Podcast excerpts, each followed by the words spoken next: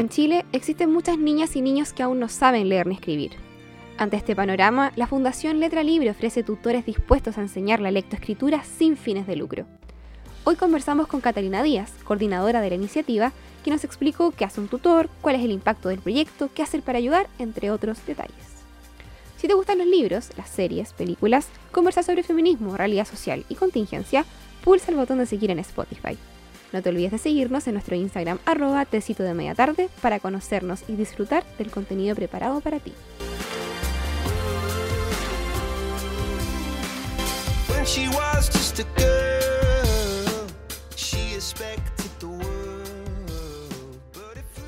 Hola, ¿cómo están? Sean todos muy bienvenidas, bienvenidos y bienvenidas a un nuevo episodio de Tecito de Media Tarde. Hoy se celebra el Día del Profesor y la Profesora en Chile, pero hoy queremos hacer algo un poco distinto a lo que hicimos el año pasado, donde hablamos del plan lector. Hoy queremos hablar de enseñanza y en específico, como este es un podcast literario, hablar de la lectoescritura y de una situación que como lectores y lectoras, que son quienes hacemos este podcast y quienes escuchan, este podcast, no podemos dejar pasar. Eh, ¿Sabías que tras la pandemia aproximadamente el 52% de los niños de segundo básico no saben leer ni escribir? Pues bien, esta es una situación a nivel país que según la evaluación diagnóstica de CATEST, realizada por el programa de lectoescritura Alfadeca de la Fundación Sara Rayer de Rasmus. Frente a este escenario existen diferentes iniciativas para solucionar esta problemática y una de ellas es Letra Libre, y por eso hoy nos acompaña Catalina Díaz, quien es coordinadora de la convocatoria de tutores y alianzas de la Fundación. Bienvenida Catalina a Tecito de Media Tarde. Muchas gracias por aceptar la invitación. Hola Connie, muchas gracias a ti. ¿Cómo estás? Bien, bien eh, animada, porque no, nos pueden entrevistar por este tema, el, la lectura de los tecitos, es algo que nos convoca mucho a, a ambas partes, así que genial estar acá compartiendo contigo. Qué bueno, qué bueno, porque este es un podcast de lectores para lectores, entonces em, creemos que es súper necesario. Bueno, yo hago este podcast con una compañera, pero que hoy por la universidad no puede estar presente, pero creemos que es súper necesario que incentivar a quienes nos escuchan también a unirse a esta iniciativa de la que ya más adelante vamos a profundizar de qué se trata. Así que ya para partir, quiero preguntar, eh, ¿cuál es tu libro favorito y cuál es tu tecito favorito? Si te gusta el té o prefieres el café, por ejemplo. Eh, libro favorito. Me cuesta de repente sentir que tengo una sola cosa favorita, ya sea en libros, en música, eh, porque siento que es como un cúmulo de favoritos. Em, pero dentro de mis favoritos, yo, soy súper ñoña, estudié historia, así como full ñoña, pero dentro de mis favoritos de todas maneras está Utopía de Tomás Moro, eh, que es como la construcción de, de un, buen lugar ideal em, y em, también uno que leí hace poco de una escritora chilena, El hombre del cartel, que lo encontré muy, muy bueno. ¿Y de qué autora es? Ella es María José Ferrada, si no me equivoco, espero no estar equivocada porque si no voy a adjudicar como obras Lo podemos buscar porque no había escuchado el libro, así que ahí lo voy a gloriar y lo voy a curiosear. Eh, bueno, que ella, y muy recomendado porque es bien cortito y muy, como muy de, muy identitario, no se siente como muy, muy chileno viéndola y muy, muy lindo, potente y muy lindo. Ay, qué bueno, ahí lo vamos a dejar como una de, tus de uno de tus recomendados. ¿Y sobre el té, te gusta tomar tecito? Me gusta tomar tecito, soy bien tetera.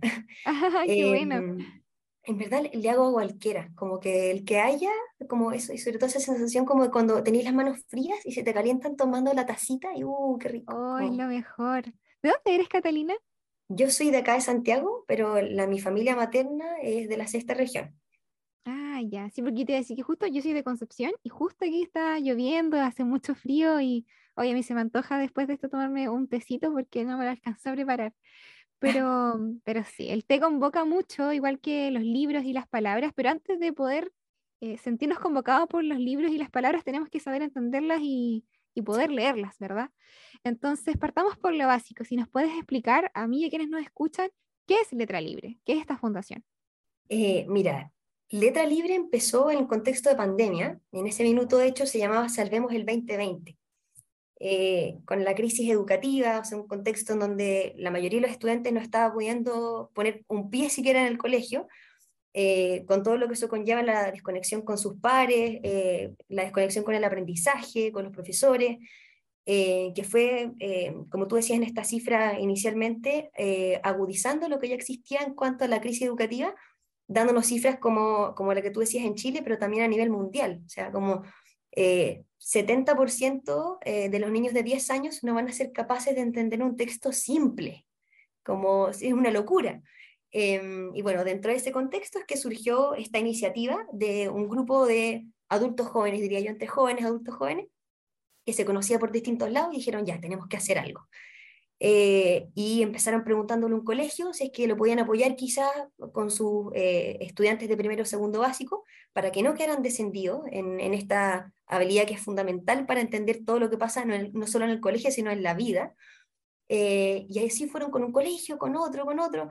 al final se empezó a, a, correr la voz entre los colegios, entre los voluntarios, y así el proyecto creció hasta lo que es hoy, que hemos podido apoyar a cerca de 5.000 estudiantes con su lectoescritura, y básicamente el funcionamiento es em, que a un tutor voluntario se le asigna un estudiante que esté de primero a cuarto básico para que pueda ser un motivador del aprendizaje. Nosotros no somos un reemplazo de los profesores, sino un apoyo a lo que se está ya haciendo en el colegio, apoyando a estos niños que están descendidos para que se motiven con la lectura, se encanten con ese mundo, para que también derroten esa, esa barrera interna que muchas veces creen que son malos para leer, como que se repite mucho esa frase, yo, yo no puedo, no puedo, es que soy, eh, tía, soy malo, profe, soy malo para leer, eh, entonces, todo un trabajo también como eh, de tomarle la mano al final a estos niños, ser el, adulto que está ahí para ellos, para calmarlos, para motivarlos, eh, para que vayan con, con confianza y con esperanza en el mundo de las letras. ¿Y tú desde siempre has participado en la fundación o tú uniste después de, de este inicio como fundacional de Letra Libre? yo no estaba en el, en el grupo inicial inicial que fue con el primer colegio, pero sí estoy desde el primer año como voluntaria. De ahí como fui escalando un poco, digamos, hasta el equipo, pero es bonito porque dentro del equipo que estamos actualmente gestionando toda la comunidad de Letra Libre, eh, todos entramos así, un poco como siendo el voluntario que les hacía los flyers, eh, siendo el voluntario que era tutor, que es mi caso, o siendo el que ayudaba a coordinar un grupo de tutores, y así como que nos fuimos conformando eh, con, con, esa identidad muy como de, de que nos apasiona lo que estamos haciendo al final. ¿Cómo fue tu experiencia como tutora en ese momento donde te conectabas? Porque esto es online, ¿cierto? Donde te conectabas con el tutorado, ¿cierto? El niño o niña de cualquier parte de Chile, entiendo yo. Eh, ¿Cómo fue esa experiencia para ti? Oye, e, expliqué pésimo en verdad lo que era el proyecto, se me olvidó decir que era online, menos mal que tú lo dijiste. Así que... claro, es online para, para quienes no, no han ahí curioseado sobre letra libre y creo que son sesiones como de 30 minutos porque yo estuve investigando para la entrevista. Exactamente te vamos a contratar en letra libre. Ah, estaba pensando mucho en, yo hace tiempo pensaba en ser tutora, em, en unirme, pero claro, no me daban los tiempos, pero ahora tengo más tiempo y investigando para esta entrevista me entusiasmé un montón, porque encontré que era una iniciativa muy bonita. Pero yo quiero saber tu experiencia como tutora, porque eh, ¿cuántos años ya llevas haciéndolo? ¿Como dos aproximadamente? Claro. Eh, mira, ahí voy a tratar como de responder las dos preguntas en una. Eh, por un lado, lo que significa ser tutor en términos generales, efectivamente es un trabajo 100% online, con dos sesiones a la semana, eh, de 30 minutos máximo cada una. Entonces, de hecho, ahora estamos, eh, sobre todo tomando en cuenta que ya se volvió la presencialidad, haciendo eh, que la segunda sesión puede ser incluso más cortita, em, porque es compatible con los tiempos de los estudiantes y con los de los tutores, que en el fondo ya tenemos rutinas más exigentes que implican incluso tiempos de traslado y otras cosas, pero hay que tener cuidado con ese, oye, yo no tengo el tiempo, eh, porque al final, si uno lo piensa, es muy poquito tiempo a la semana. Eh, y se puede hacer, eh, uno quizá, una la el martes en la tarde y otra quizás la hago, no sé, incluso el sábado, o como uno se puede organizar de distintas formas y es súper libre el sistema porque uno se pone en contacto con la familia del estudiante y juntos van coordinando y si es que, no sé, a mitad del proceso deciden que es bueno cambiar los horarios, lo hacen, como es todo súper flexible, súper cercano, muy uno a uno. Entonces, eh, en realidad, y por lo mismo también tenemos una variedad muy grande de tutores, o sea, desde recién graduados del colegio hasta personas jubiladas, ingenieros, bailarines, o sea, de todo. Em, y mi, mi, mm. experiencia también fue eh, muy buena y en circunstancias de mucha exigencia laboral, ambas, desde que empecé a ser tutora. Entonces, claro, al, al principio, que fue en, en pandemia, eh, también tuve esa, esa, como ese pensamiento interno como, uy, pero me, me alcanzarán los tiempos, poder hacerlo. Eh, y al final uno se compromete tanto con el estudiante que ya como que pasa muy a último nivel eso de el tiempo. tiempo. sí, o sea, uno se lo hace porque ya eh, pasa a estar que también es como nosotros vemos un poco lo que son las tutorías en sí. El vínculo es esencial para que se logre el aprendizaje. Entonces, eh, en ese camino el niño se vincula contigo, pero tú también con él o con ella. Entonces, ahí eh, tú esperas ese minuto, lo preparas, lo haces con ánimo, eh, y, al final eso, eso te va motivando a seguir y a que ojalá el estudiante logre lo más posible. Y mm, bueno, ahora estoy con Alonso, que es un niño exquisito, y claro, es, desafiante la experiencia, o sea, ser tutor no es como, hoy vamos a terminar leyendo El Señor de los Anillos en un mes. Qué maravilloso. Como, eh, obviamente que uno quisiera que este estudiante em, pueda leer y gozar de la lectura lo máximo posible, pero más que nada se trata de conocer, conocer a este niño o niña em, y ver eh, qué es lo que lo complica dentro del aprendizaje y poderlo apoyar con respecto a eso, ver también sus gustos, sus motivaciones y usar eso a favor. Eh, y finalmente, si es que uno es lo suficientemente comprometido como tutor, sí o sí se genera un avance. Quizá hay que como reformatearse un poco las expectativas que uno tiene eh, y, simplemente ver cómo ese niño va, eh, va creciendo y va desarrollando esas habilidades hasta que, bueno, nosotros también tenemos una ceremonia donde vamos viendo realmente cómo, cuál fue el impacto que se generó en esos estudiantes y también vamos midiéndolo pero nos consta que es un aporte de todas maneras y en los colegios también nos refuerzan eso, eh, que lo que hacemos impacta.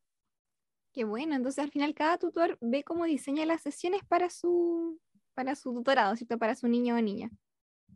Claro, nosotros le damos material, eh, pero ahí depende un poco de, cada tutor y de, eh, desde los gustos del estudiante hasta el nivel específico en el que está, porque de pronto entran muchos en un mismo curso pero dentro del curso hay niveles súper distintos.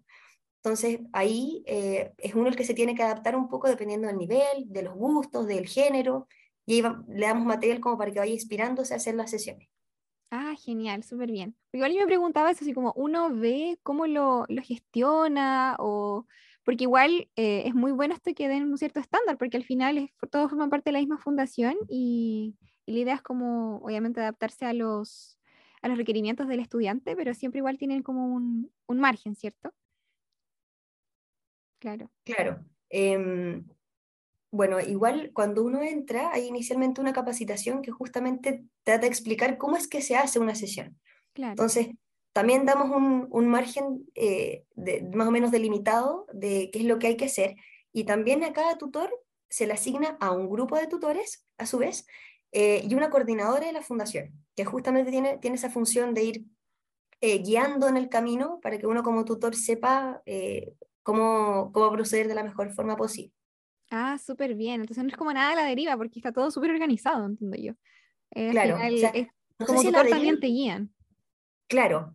o sea, al final diría que es, es, como un equilibrio entre la guía que les damos nosotros, pero también la libertad que fomentamos mucho que haya en la relación uno a uno, porque hay un mundo de diferencia entre la tutoría que podrías hacer tú, por ejemplo, y la que podría hacer yo con mi estudiante, porque depende mucho del vínculo mismo que se va dando, de los intereses de los estudiantes, del nivel también en el que están. Eh, entonces, como claro, es como un mix entre la guía y la libertad que se va dando en la sesión. Súper bien. Bueno, a las personas que nos escuchan, si les gusta el contenido literario, eh, siempre nos pueden seguir en nuestras redes sociales y también vamos a dejar las redes sociales de eh, Letra Libre para que vayan a seguir y si les pica el bichito de ser tutor o tutora o también de hacer otro tipo de aporte, eh, puedan hacerlo. Como mencionaba Catalina al inicio, han acompañado a más de 5.000 niños y ya han llegado a 13 regiones. ¿Cómo ha sido la experiencia de los apoderados y de los estudiantes que ustedes han recepcionado en, en el Instagram? Hay varias como experiencias de niños que cuentan cómo, cómo fue su proceso. ¿Cómo es el feedback que reciben ustedes? Eh, muy lindo. Eh, en general, eh, bueno, hay caso a caso, son diferentes, pero a grandes rasgos es, muy bonito porque uno ve que de verdad el impacto es desde experimentado desde las familias, no solo desde el niño, sino como de todo su entorno, desde los profesores también, que nos agradecen mucho. Em, nosotros igual, eh, bueno, desde lo técnico pedimos así como encuestas de satisfacción y todo, pero también desde el mismo vínculo de cada tutoría, son muchos los tutores que todos los días nos están mandando eh, videos donde se ven a sus niños felices, o mira cómo avanzó en esto, mira cómo avanzó en lo otro. eh, o de los papás también que agradecen, hoy muchas gracias, porque antes mi hija le, cargaba lenguaje, por ejemplo, y ahora le gusta porque entiende lo que lee, o me pide que le lea en las noches, eh, y, eso es muy bonito.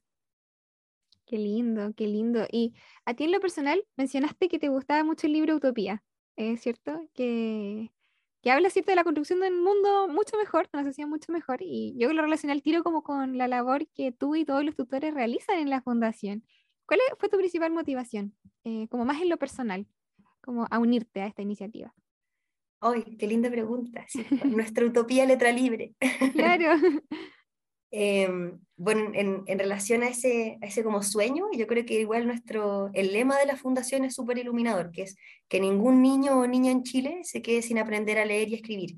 Eh, somos un país que arrastra, no solo con la pandemia, sino que arrastra hace muchas décadas eh, una crisis de lectoescritura demasiado grande. Eh, esa cifra de que más de la mitad del país no entiende lo que lee, aparte de ser repetida, es cierta. Y es muy cruda, porque significa una persona que no sabe leer bien, que está desencantado, indiferente con ese mundo, es una persona con menos autonomía también, eh, para informarse, pero también para soñar otras cosas, para expandir su cabeza, su entendimiento del mundo o incluso su propia interioridad también. la lectura es, es, eso, algo que que te da autonomía, que te da libertad, para, desde para entender un instructivo para armar una mesa, eh, hasta para saber por quién te convence para votar una elección, eh, o cómo te entiendes a ti mismo, quizás en, algún sentido vocacional, laboral, sentimental, qué rol quieres tener en la vida, qué, cosas te apasionan. Es un mundo demasiado grande y, que una persona esté privada de eso es algo tremendamente injusto. Eh, y pensar que nosotros como sociedad nos podemos hacer cargo de poder mejorar un poquito eso es, es muy inspirador eh, y es la misión que tenemos como fundación, el, entendernos como un apoyo, como uno de esos actores que está articulándose con otros factores de la sociedad eh, para animar a la ciudadanía en general, a que tú que eres recién graduado o tú que eres jubilado, tú que eres hijo, hermano, papá, quien sea, puedes ser tutor de un estudiante y ayudarlo en ese camino para que sea más libre. Eh, es algo que nos, a todos nos motiva mucho y año, más, año tras año somos una comunidad más grande, así que eh, creemos que es algo que ojalá que siga creciendo y que, que, siga generando un poquito esa, esa utopía de que de verdad no quede ningún niño o niña sin aprender a leer y escribir. Oye, y haciendo un poco como pasando al lado un poco más crítico, eh, ¿quiénes más creen que son responsables? Porque yo hacía toda mi reflexión al respecto y esto es algo super esto es algo voluntario que recibe aportes, que nace desde la sociedad civil, Em, pero, ¿por qué estamos leyendo tan mal como país? Eh, ¿Quiénes tú crees que son los responsables o a quién también exigir em, mayor fomento de la lectoescritura? Uf. Pasamos al lado em, menos utópico ahora de la, de la vida. que también es necesario. Claro. Eh, pero, o sea, es una gran pregunta, pero yo creo que más que apuntar con el dedo quizás a, a un solo factor, a una sola persona o grupo, Em, es de qué es lo que ocurre según lo cómo funciona nuestro sistema educacional y la diferencia que hay socialmente entre algunos sectores sociales y otros. Em, igual se pueden dar distintas realidades, pero, eh, por ejemplo, la pandemia también nos demostró que la brecha que había en el contexto sociocultural más acomodado y el menos acomodado era mucha, porque en general los colegios de Barrio Alto, por ejemplo, de Santiago, volvieron mucho antes a clase o incluso tenían como más capital cultural en las casas también. Eh, hay casas que están rodeadas de libros, por ejemplo, tienen, tienen más insumos como para poder estar más en contacto con ese mundo, y que es necesario para echar siempre en práctica la lectoescritura, o incluso antes, como cuando los niños están empezando a estar en contacto con los libros, que les conversan más, eh, y hay otros hogares en que eso no pasa tanto. Entonces, ahí hay un factor súper relevante en, desde dónde partimos para saber eh, cómo va a ser nuestro, nuestro nivel lector, también lo que ocurre en los colegios, porque no es lo mismo enseñar a leer a un curso de 23 estudiantes de primero básico a enseñar a uno de 45 de primero básico, em, que también traen, digamos, estos contextos eh, familiares eh, que a veces ya son adversos y más encima para un profesor el coordinarlos bien, el detenerse a ver las dificultades de cada uno es súper complejo. Em, y nosotros también eh, tenemos mucho eh, una visión de no decir como hay gente incluso que dice, oh, esto es culpa de los profesores, que eh, no, enseñan a leer. Como, y, la verdad es que es tan, claro, y, y la verdad es que es tan complejo el contexto del aula de tener todos esos estudiantes y también de tener que llevarlos a todos como un conjunto, pero a la vez preocuparse de cada uno como persona individual que tiene distintos problemas de aprendizaje, que tiene distintos, eh, distintas aptitudes, em, que es súper difícil, como dependiendo también lo que te decía, como de qué tipo de establecimiento escolar estamos hablando, qué tipo de familia, y aparte que Chile tiene un sistema de medición de, del nivel lector que, que es distinto al de otros países. Nosotros tenemos, por ejemplo, el CIMSE, eh, mide a nivel genérico, pero no a nivel particular de cada estudiante el cómo está leyendo. Entonces, eh, los colegios, claro, que donde se, se, realiza más una evaluación de nivel lector, les permiten identificar eso y tomar más herramientas al respecto. Pero hay algunos en donde, desgraciadamente, por, por, capacidad incluso, eh, no se puede llevar un, un aprendizaje que sea tan individualizado. Entonces, eso hace que estos estudiantes que ya están un poco descendidos de antes, vayan quedando más descendidos y más descendidos eh, y no un profesor que está enseñando historia en sexto básico, ya desgraciadamente no se puede detener para tomar ese estudiante que de verdad no, está comprendiendo, no porque sea incapaz, porque todos son capaces, sino porque de verdad la habilidad no la pudo adquirir bien. Bueno, eh, también, eh, según los datos que revelaban ustedes en la fundación, hay niños que esperan a su tutor o tutora. ¿Cuáles son los principales desafíos que identifican ustedes? ¿Sienten que les faltan voluntarios o, o esa es la pregunta. ¿Cuáles son los desafíos que, que identifican? O sea, un desafío súper grande es justamente conseguir voluntarios, que eso cada año es igual o más de desafiante. Em, porque claro, hay que salir a buscarlo, hay que hacer campaña, hacer que la cantidad de, de, chilenos y chilenas que no nos conocen nos conozcan y que después de eso vean que es posible ser tutor o tutora, que muchos que dicen, no, pero yo podría si no soy profe, hacer ese trabajo también, eh, como convocar, convencer y, encantar a la población en general no es fácil.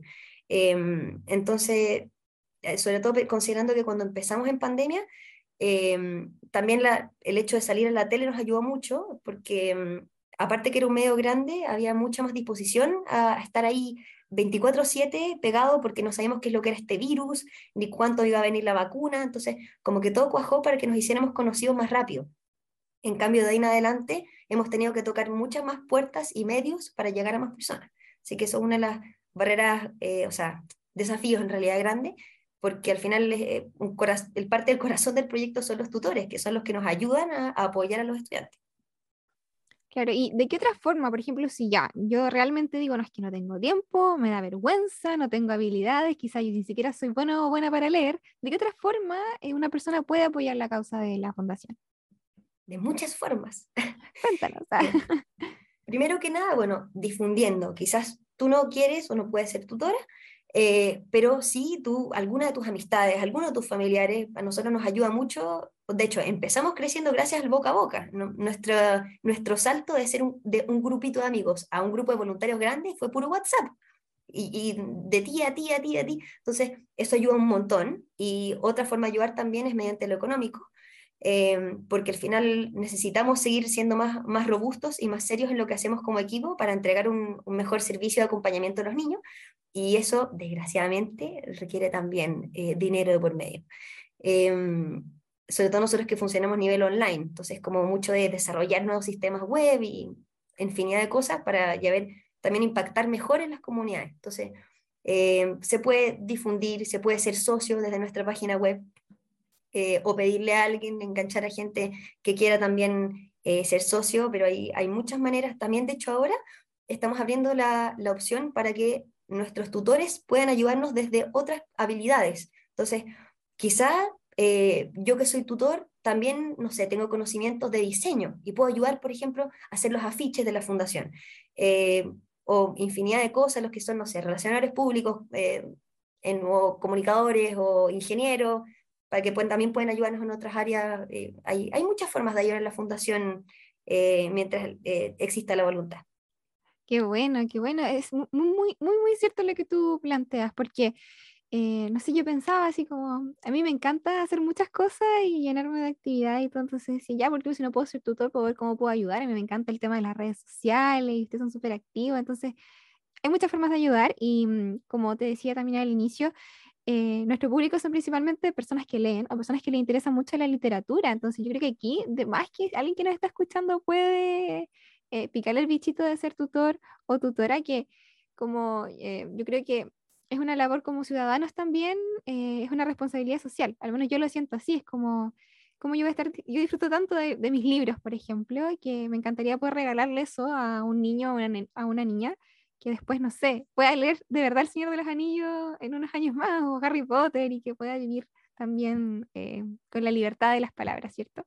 Así que, bueno, te quería invitar a que hicieras un llamado. Eh, yo creo que toda la entrevista igual se ha basado en cómo incentivar a, mm, a personas a que sean tutor, pero si pudieras decir en una frase, eh, ¿por qué hay que ser tutor o tutora de letra libre? Querida persona que nos está escuchando en este podcast, que sé que ama la lectura, eh, súmate a Letra Libre para ayudar a que otro niño o otra niña también se enamore de la lectura. Eh, que sea parte de ese mundo que nos hace más libres, que nos hace más apasionados, que nos hace más seguros del camino que cada uno está escogiendo. Em, así que www.letralibre.cl, marketing, marketing, marketing. Por supuesto, y vamos a dejar nosotros el, nosotras el link en la descripción, descripción de este episodio para que vayan de inmediato a inscribirse.